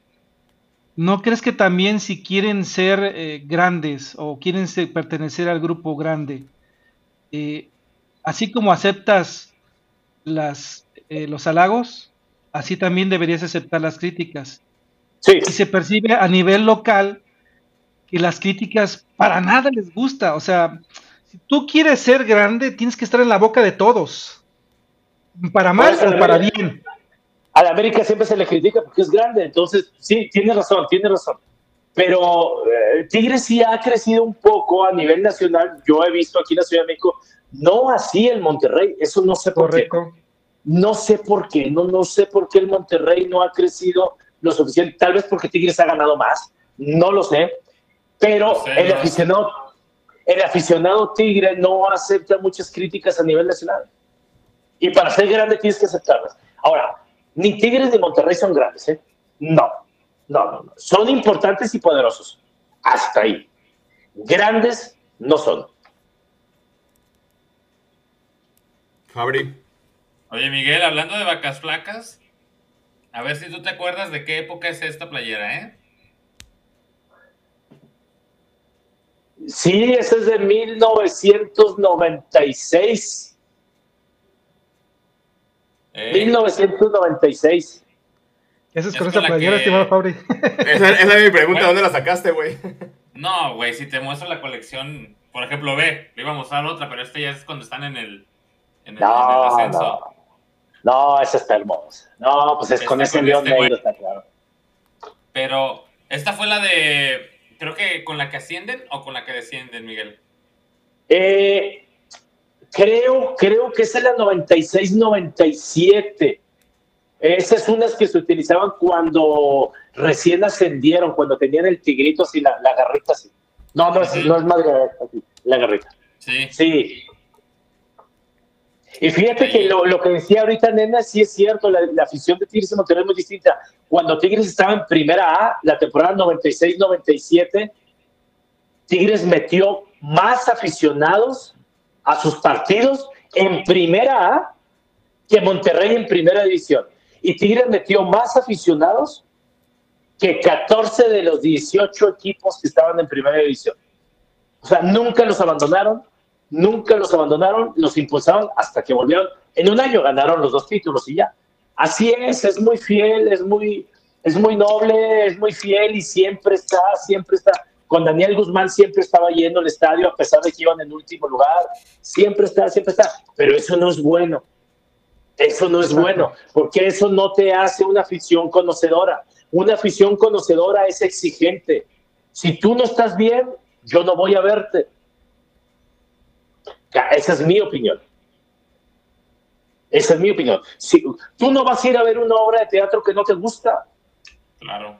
Pues no, tú tienes que exigir. Y no es tan exigente la de Tigres. La de Monterrey sí es más exigente. Oye, Miguel, ¿alguna, ¿Mm? ¿No te dice alguna anécdota que nos puedas platicar de, de, selección mexicana? ¿Algún chisme? ¿Algo que... Ah, que sí, A ver. Actual, actual. ¿Actual o, o pasada? ¿Alguna pasado, como tú veas. Este, eh, no, actual, pues apenas hablé, te digo, y no, no estuvo, me dio algunos temitas que pues, mañana pongo la columna y no.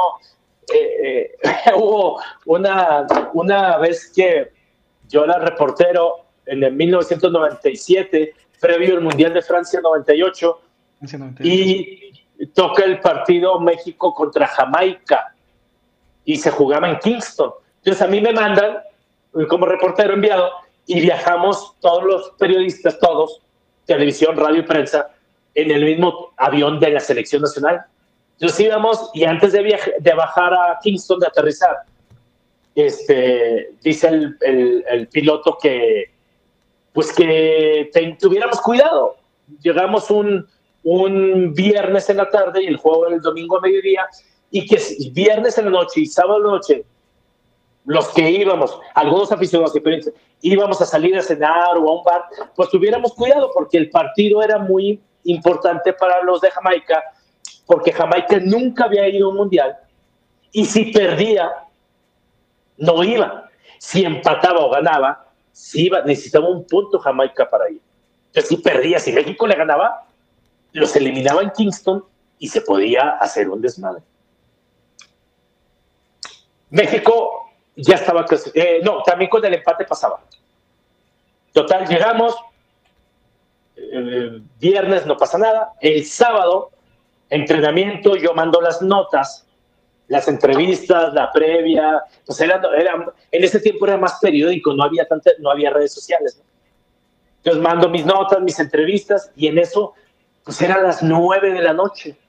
Iban bajando aficionados, periodistas, y no voy a decir el nombre, pero es un periodista, comentarista, cronista muy conocido en México, que me dice, oye Miguelito, vente, vamos a un bar que está aquí a dos cuadras, ya nos informamos, este, y pues hay de todo, ¿no? Hombres, mujeres, mujeronas, todo, todo, todo.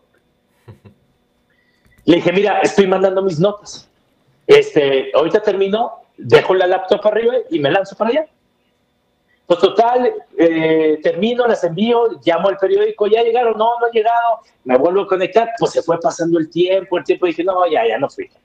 ya me perdí del bar, del ambiente y pues de las posibles mujeres que hubiera ahí. Entonces, ya dejo la lap, pido unos sándwiches y pido unos whiskitos, pues dije aquí en el lobby, y ya no pasa nada en el lobby del hotel, era un buen hotel. En eso va llegando esta periodista y me dice, mira, Miguelito, lo que te perdiste, venía con una negra. Alto, cinturita, tonto, Me dice, mira lo que te perdiste. Y se sube y dije, ay, hijo, pues ni modo, ¿verdad? No, yo con los whiskies aquí soy feliz. Conocí a unos mexicanos que también estaban en una pareja y estábamos platicando los tres.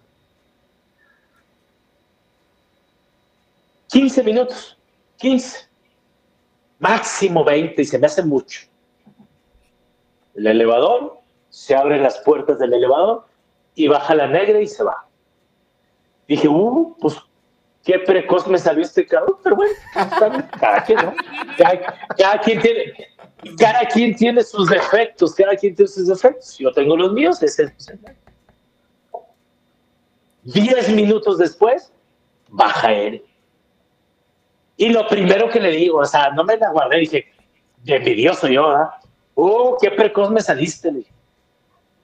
Me dice, te voy a platicar algo, pero no lo cuentes. Y ya lo estoy contando ahorita. Pero fue hace mucho, no pasa nada. Me dice, no, pues llegué, tal, tal. La abracé y donde me, doy, me voy dando cuenta. Era negro. Era negro. Yo le hice así, dije, ¿cómo ese sí, cabrón, era negro? Dice, lo corrí y no se quería salir del cuarto. No, dice, ya me andaba, le tuve que pagar y se salió y se fue. Y se fue. Y me dije, y alguien se dio cuenta dice, sí, dice, porque se lo platiqué ahorita. Entonces se lo platicó un compañero de su televisora.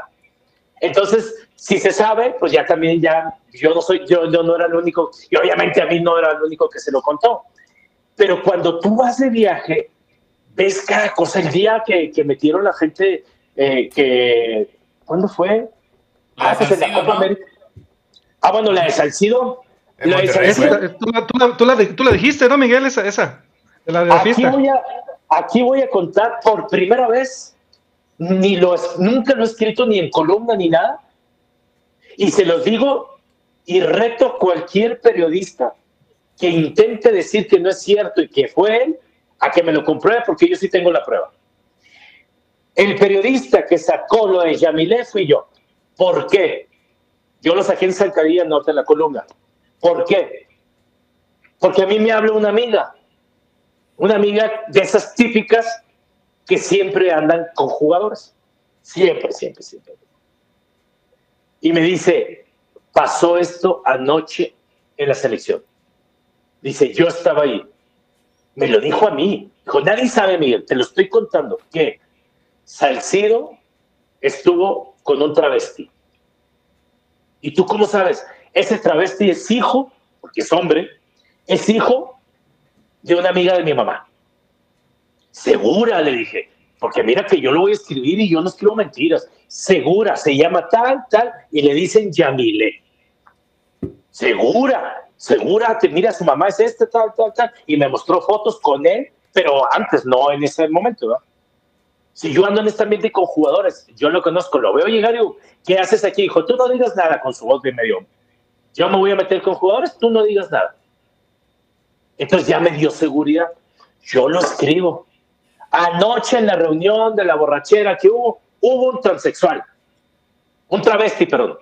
Hubo un travesti, se llama Yamilé y está escrito, ¿eh? Con fecha. Nadie había sacado eso. Tal vez así que de TV Azteca me llaman al día siguiente, oye, tú sacaste esto. ¿Sí? Y ahí le empezó a dar, y empezó el vuelo nacional y lo que ya es vuelo mundial. Pero Carlos Vela, el organizador de la fiesta, ¿no? Carlos Vela fue el organizador de la fiesta. Carlos Vela fue el organizador de la fiesta, ¿no? Así es, así es. Y Salcido, Salcido no se metió con ella, ¿eh? no se metió con, con Yamile. Pues tal vez igual le agarró por ahí, por allá y no se dio cuenta, ¿verdad? Pero pero esa vez, esa vez sí yo saqué en la columna de Sanquillo Norte porque me lo dijo mi amiga, porque Yamile era amiga, amigo de ella. Entonces, adentro de la selección existen muchísimas cosas, muchísimas que no salen a la luz. Muy, ya cuando no hay remedio, pues salen y, y te das cuenta porque están muy güeyes algunos jugadores. Como cuando antes de irse al Mundial, creo que, que no, o el de, el de Brasil, creo fue donde iban saliendo, las iban, HH iba despidiendo a su, a su chava ahí con unos vasos rojos de, de bebidas, o sea, porque hay jugadores que están muy, muy güeyes, no saben cuidarse. No saben cuidarse. Y aunque te cuides, ¿eh? porque Chicharito es una persona pensante, es un güey con cabeza, y mira lo que le pasó. Por eso no volvió.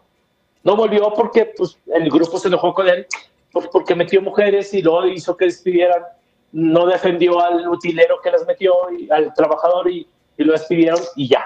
Por eso está lo corto. Esa es la real, porque metió mujeres. Se las trajo de Nueva York a San Antonio. Les pagó el vuelo el Ilayun. Y todo eso. Y existe, no, ya se calmaron muchísimo los jugadores de la selección. Ya. Oye, pero todavía existen vacas sagradas, ¿no, Miguel? Ahí en, la selección. Por ejemplo, Ochoa, ahí está todavía. Herrera, ahí está todavía. Moreno, ya no está. ahí está todavía. Ah, perdón. HH ya no está. Nomás Ochoa, ¿no? Ochoa y Moreno, ¿no? Decían que también anda, Moreno anda en buen nivel, ¿eh? Moreno sí anda en buen nivel. O sea, no va a llegar. Bueno, no, no ah, creo que llegue al Mundial. Ochoa tampoco creo que llegue al Mundial.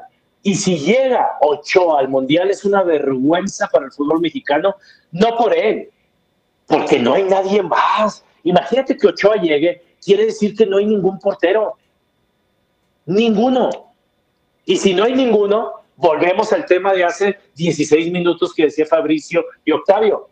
¿Cómo Chivas va a contratar un portero fuerte de nivel si en la selección no hay ninguno que pueda quitar Ochoa? Oye, pero algo, decías de Coca de la convocatoria, que hay algunos que ya no va a llamar, otros que no ha llamado por situaciones externas. Por ejemplo, no llamó al Pocho Guzmán, no llamó a la Chofis, que está en buen nivel. ¿Qué sabes de esto? Eh, está dando, lo que le dice es que está dando pruebas a algunos. Llamó a Córdoba y a Diego Reyes de los Tigres. De hecho, esto, yo lo saco en la columna, mañana lo saco con todo y nombres. Y me dice que está muy claro que esos dos los llamó ahora, pero no van a, no van a seguir siendo llamados. Córdoba no es tanto del agrado de, de Coca.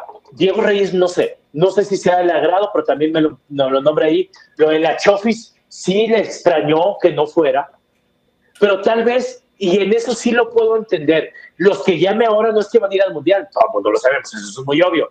Tal vez ahorita es empezar a descartar, pero Pocho es un cabrón que tiene que estar pronto, o sea, ya va a ser de los constantes. La Chofis también es alguien que va a ser de los constantes. No así, espero que no. Eh, Rogelio Funes Mori, espero que haya sido un tema de Tata y ahí se haya acabado.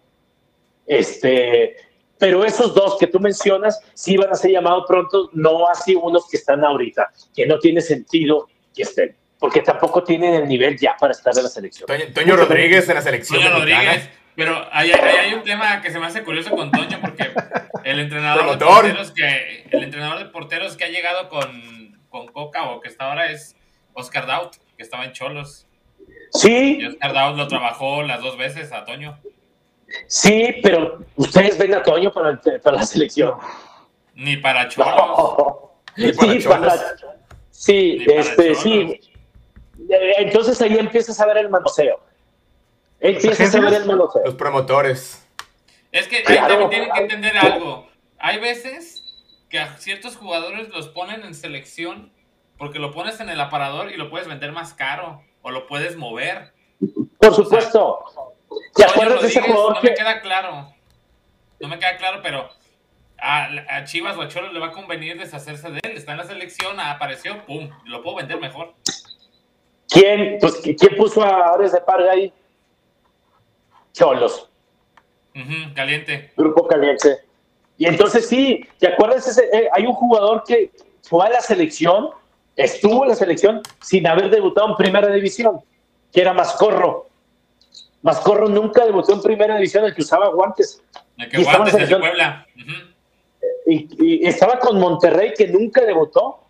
Lo lleva a la selección y Monterrey lo vende sin haber debutado en primera división. Claro que sirve para eso.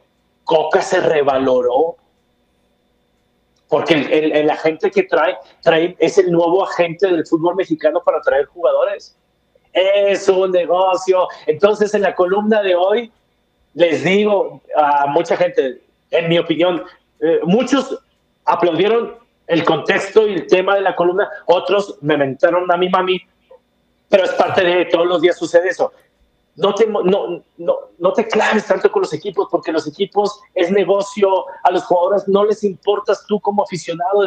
Es, muy crudo lo que estoy diciendo, pero muchos jugadores me lo han dicho a lo largo de años. Créanme, no, se esconden, no, no les gusta, se esconden. Si por ellos fueran, salían por otra puerta para no toparse. Son cabrones los jugadores, son cabrones, son...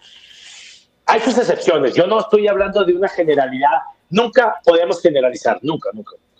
Pero existe un grueso, y ese grueso el jugador, así es, desgraciadamente, así es. Fabri, Nene, ¿algo que preguntar antes de despedirnos? Bueno, pues yo creo que agradecerte mucho, Miguel. No, gracias a ustedes. aceptado la invitación. La verdad, ha sido una plática amena, eh, muy, muy rica en cuanto a contenido. Eh, hay, hay, cosas picantes. Y pues nada más reiterarte la invitación en una próxima ocasión y que te sientas bienvenido. La verdad que nos la pasamos muy bien y esperamos que a todo el auditorio de Chivarmanos que nos hayan visto, pues les haya agradado tu presencia. Y de mi parte, muchas gracias, Miguel. Muchas gracias a ustedes, este, y ojalá, y siempre, yo siempre, con esto me despido, siempre me ha gustado mucho y tratar de sacar información y eso es lo que puede ser un poquito más entretenido alguna lectura o información o historias de vida, porque historias que tú puedas contar y si tú las vas contando y, el que te lee se va metiendo en la charla, pues está genial. Muchas gracias a ustedes. Gracias, Miguel. Fabricio, ¿alguna palabra antes de despedirnos? No, pues gracias a, a Miguel por por aceptar estar acá con una, una banda de corrientes desconocidos, de aceptar platicar, de salir a, platicar un poquito, un poquito de todo y pues gracias por tu, por tu tiempo que fue bastante. Gracias, no, gracias a ustedes y hasta la próxima. Hasta la próxima, que estés bien, Miguel. Mucho gusto. Gracias, Miguel. Hasta luego. Hasta luego. Hasta luego. Bye. No, pues, qué, qué buenas joyitas nos sacó, ¿eh? Para sacar unos buenos este, videos ahí para el, para el TikTok. Ahora, ¿quién entró? Ah, cabrón, ¿y ese quién es? No, cabrones.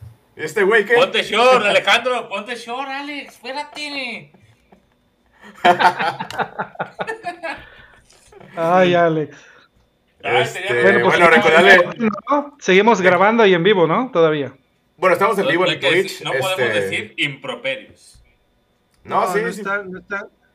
Ya, ya se grabó lo que se grabó, güey. Aquí no es como en OBS o como en Zoom, que él puede controlar. Ah, o sea, ¿no estamos en vivo en, en, en, en, las demás redes? No, pero, no, pero que ellos ahorita se, se, va a subir en el video, entonces ten cuidado con lo que dices. de acuerdo, de acuerdo. O sea, o sea todavía no termino de grabar. el filtro, güey. Gracias por ¿Estás grabando en OBS? Sí, ya, córtale, córtale. se dio cuenta que lo están grabando.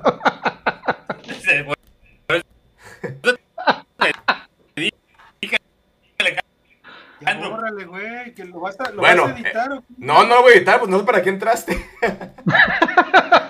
¡Saludos! ¡Saludos TikTok! Yo ya iba a, joya. Es yo iba a platicar, iba a platicar de las chivas del partido amistoso este, que, que perdieron 2-1. Ajá. Este, no, por encimita, pues, este, un partido este, estrictamente para ganar dinero. ¿El partidazo? Perdió Chivas 2-1 con Pachuca. 2-1. Empezaron ganando y Pachuca le dio vuelta. El primer tiempo estuvo este, bueno. Este, me gustó ver. metió con el pollito, ¿ah? Sí, este, de, de, en tiro de esquina. Este. Ya al segundo tiempo vinieron los, muchos cambios, descompuso el partido. Este, pues sabemos que ese tipo de partidos Lo normal. a todos. Jugadores de la sub-20, el tapatío. Este, creo que la derrota pues no es para alarmarnos. Alarmarnos por lo que le pasó con el América. Un partido amistoso como Pachuca pues no hay que darle este, trascendencia. Se, juega el próximo sábado contra Toluca, otro partido amistoso. Y bueno, ya después será el partido contra. ¿Quién va a ir a ver esa madre? Pues ahí todos los, países, como es en sábado, pues tú crees que no van a ir a, verlos. Pero bueno. Vas ir tú, de hecho, ¿no? ¿Correcto? Ese fue el resultado de, de, Chivas. Este. Pues ya nomás despedirnos este, a la gente. Lo voy a poner este el viernes, me parece que voy a poner el, programa en, en, YouTube. Oye, tengo una duda, porque la neta no sé si lo comentaron en el, en el programa anterior, porque no tengo muy presente cuándo salió lo de Vega. Pero lo de Vega salió ayer. Ayer. ¿Ustedes cómo lo ven? ¿Exagerado o justo que se le critique por lo que pasó? A mí se me hace justo. O ya lo ves normal.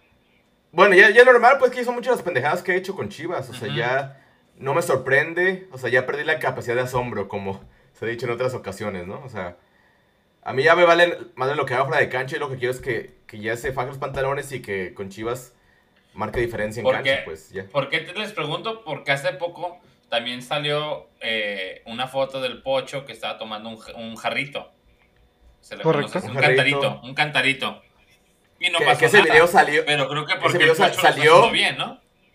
No, pero salió el video después de que Chivas llevaba tres partidos ellos ganando. El video del Pocho. Ajá. O sea, Chivas estaba tercero general cuando se hizo el video. La diferencia de los momentos, ¿no? Y aparte, pues uno, uno no sabe qué tenía el jarrito, la verdad. O sea, como pudo haber sido tequila, puede haber sido otra cosa, pero a no, de cuentas lo, que uno quiere. Decir, lo, lo, mismo va a decir, pero, venga, ahí se ve un jugo. Pero, pero la diferencia está, como bien lo comentaba el invitado. Si, si, si, un jugador necesita alcohol para ser mejor, pues que, que lo tome. Y, Pocho te desmostró en tres partidos que es, es cabrón. A lo mejor si tomó o no tomó. Estamos de acuerdo. Pero Vega, cuando lo han, lo han sacado, siempre ha sido un tema de que ha estado en caída baja. Pues siempre que, está en videos de Vega es después de, es después de una mala actuación. No, pues Prime ha tenido antes de la renovación de contratos. Ahí sí, sí tiene sus momentos Prime. Contra Pumas. Pero cortito, como te gustan. Cortito. Me ves San ya, Pedro. Tin, tin, tin, perdiste, ya, perdiste, gané. No, no, cabrón. dos segundos y ya pedaste afuera. Uno, dos, tres. A huevo, gané. Este, pues de la gente que mande comentarios, este, no los podemos leer porque este programa es grabado. Pero de todas maneras, pues es una plática este, muy interesante, muy divertida. Nos dio información. La verdad que, que va a causar muchos views ahí en, en Twitter. Voy a sacar unos extractos de videos de esta plática. Exacto. Que él nos autorizó. Que él dijo que, Oye, y volverles a recordar a los que llegan hasta esta parte que la persona con la que hablamos, él se hizo famoso, tiene una relevancia importante, porque él hacía columnas en el periódico, en el de los del Grupo Reforma, llamada Zancadilla, en donde contaba cosas que no. El famoso. Ajá, que no precisamente eran cómodas o que le gustaba a los que salían en la columna. Hay que tener mucho valor para publicar ese tipo de información. ¿eh? Y de ahí salió después el francotirador de récord y de repente también varios empezaron a salir así. Pero según yo, la de Zancadilla fue la primera. Así, Correcto. según yo, en, poco tiempo de vida. Pues bueno, vámonos, nene, Fabricio, este, a descansar. Gracias por estar aquí con el invitado. Y bueno, agradecerle a la gente que, que nos ve en vivo, en repetición. Dejen su like, compartan, suscríbanse, activen la campana de notificaciones. Ahorita que terminó el partido de Chivas, ya somos más de 36 mil baloneros, muchachos. Estamos Muy bien. Sí, 36.200. Crecimiento orgánico. pues estamos. Este, pues sí, orgánico, literal, porque no estamos este, invirtiendo dinero, entonces sí es orgánico. Pues gracias a toda la gente que, la piratería, muchachos. Oiga, una cosa más, agradecer a todos nuestros patrocinadores, por cierto. ¿Quieres hablar de ellos? Este Mundo Android 3.14, La Isla, Gallo Negro, La Fulgore League y Tortas Ahogadas El Zaguán. Sigamos en todas nuestras redes sociales. Tortas Ahogadas El Zaguán. No, no, no, dijiste otro de fútbol. ¿La qué? Ya sabes como la, el nene, mi tabo. La futbolería de League. Ah, ah eso es todo. No, pinche sordo, güey. Lávate las orejas, cabrón. no, no, no. Es que luego de repente se nos va. Se, nos, va. la traba a todos. Ya que son las 2 de la mañana, imagínate. Ay, cabrón. Venga, pues. Sí, sí. Sale, que estén bien. Nos vemos. Hasta la próxima. Hasta luego. Bye.